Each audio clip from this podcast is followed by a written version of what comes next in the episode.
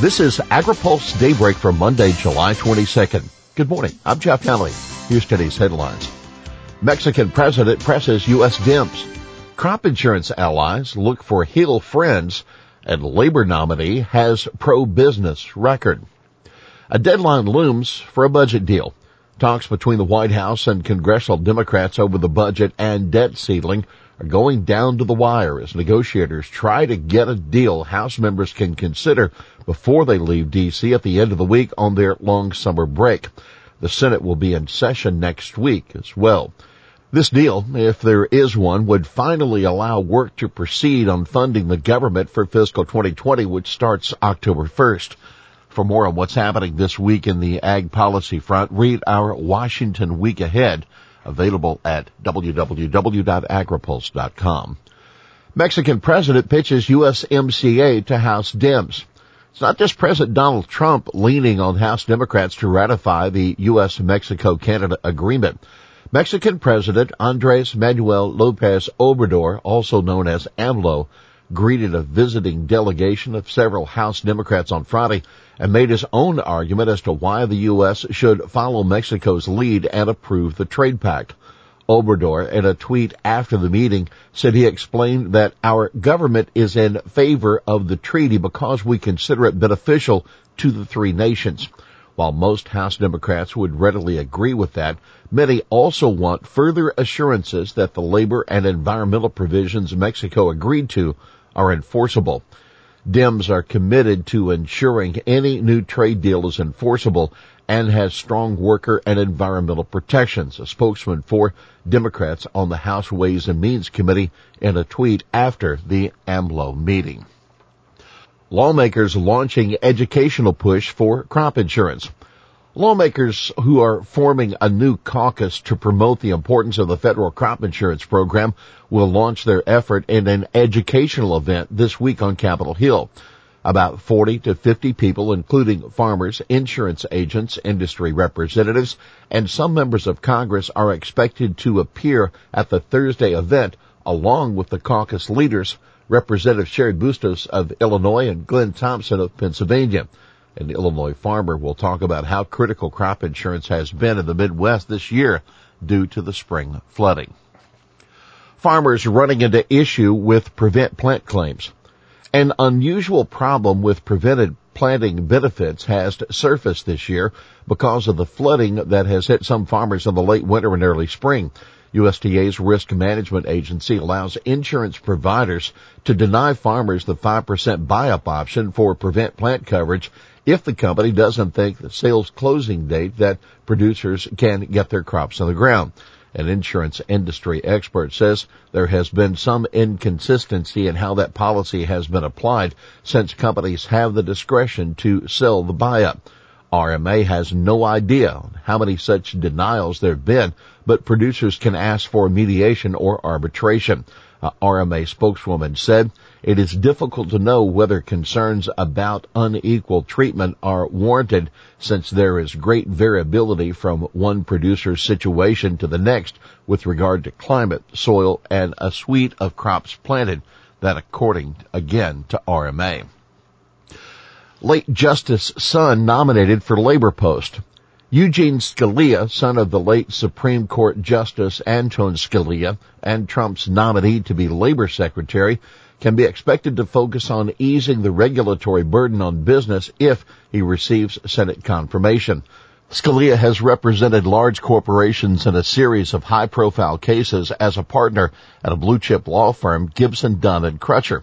In 2006, he helped Walmart prevent Maryland from requiring companies with more than 10,000 workers to either spend at least 8% of their payroll costs on healthcare or pay into a state Medicaid fund, according to the New York Times.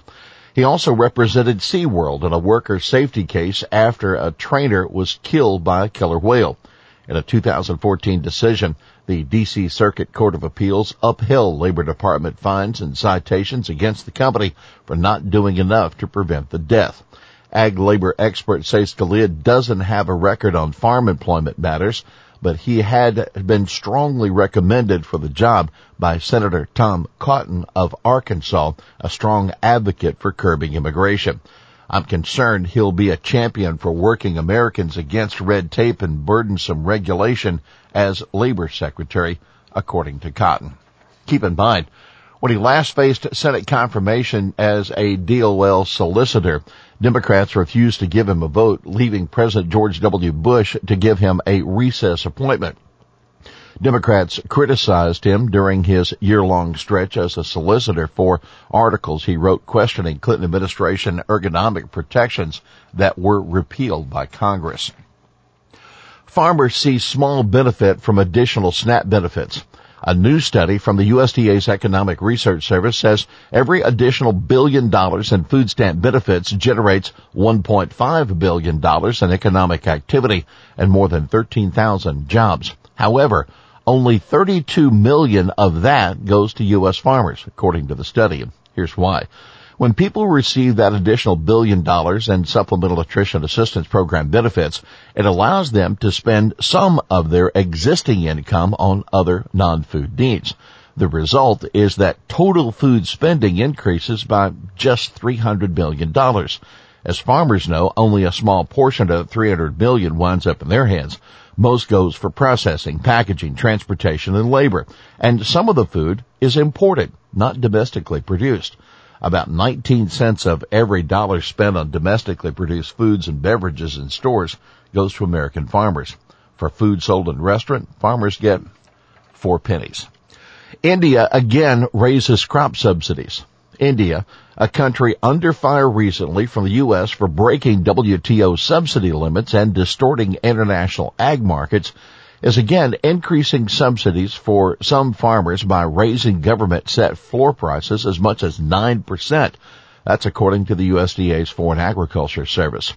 The heftier subsidies for rice, sorghum, corn, soybeans, peanuts, and other crops were announced later than initially planned, so the effect on planting, which is happening now, will be less significant than hoped for but wheat and corn production are both expected to increase for the 2019-20 marketing year. USDA advising EPA on pesticide regulation. An EPA proposal addressing protection of farm workers subject to pesticide spraying is now under review by USDA, which under FIFRA has 30 days to comment.